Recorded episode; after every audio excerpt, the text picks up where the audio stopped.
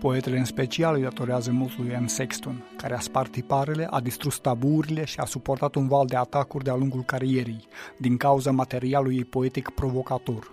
La patruzeci și cinci de ani de la moarte, și Anne Sexton le datorează la rândul tinerelor poete Diana Geacăr și Cătălina Matei, versiunea românească a unor texte reunite sub titlul Poeme alese, Tracus Arte două mii nouăsprezece. Doar cincizeci și trei de titluri, din zece volume, douăzeci și opt tămăcite de Cătălina Matei și douăzeci și cinci de Diana Geacăr, însumând o sută șaizeci de pagini de poezie, cât să-ți faci o impresie de ansamblu și să rămâi sur sa fin, căci se simte chiar din primele pagini anvergura poetei americane, antologia coborând în timp dinspre postume spre primele volume.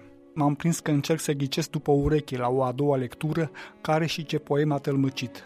Din numeroasele versuri ce mi-au mers drept la inimă, voi selecta în cele din urmă două secvențe pentru a le face parte dreaptă ambelor traducătoare. Pentru chiloți voi alege Unii din Bumbac Alb, șortul copilăriei mele, căci era dictonul mamei că fetele cu minți se poartă doar bumbac alb. Dacă mama ar fi trăit să vadă, ar fi pus un semn curat sus în oficiul poștal pentru negrul, roșul și albastru pe care le-am purtat. Totuși, ar fi perfect în regulă pentru mine să mor ca o fată cu minte, mirosind a clorox și duz. Având șaisprezece ani între picioare, aș muri plină de întrebări. Traducere de Cătălina Matei.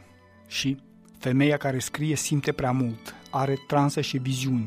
Se pare că menstruația, copiii și izolarea nu i-au fost de ajuns. Se pare că doliul, bârfele și legumele nu i-au fost niciodată de ajuns. Cred că poate îndruma stelele.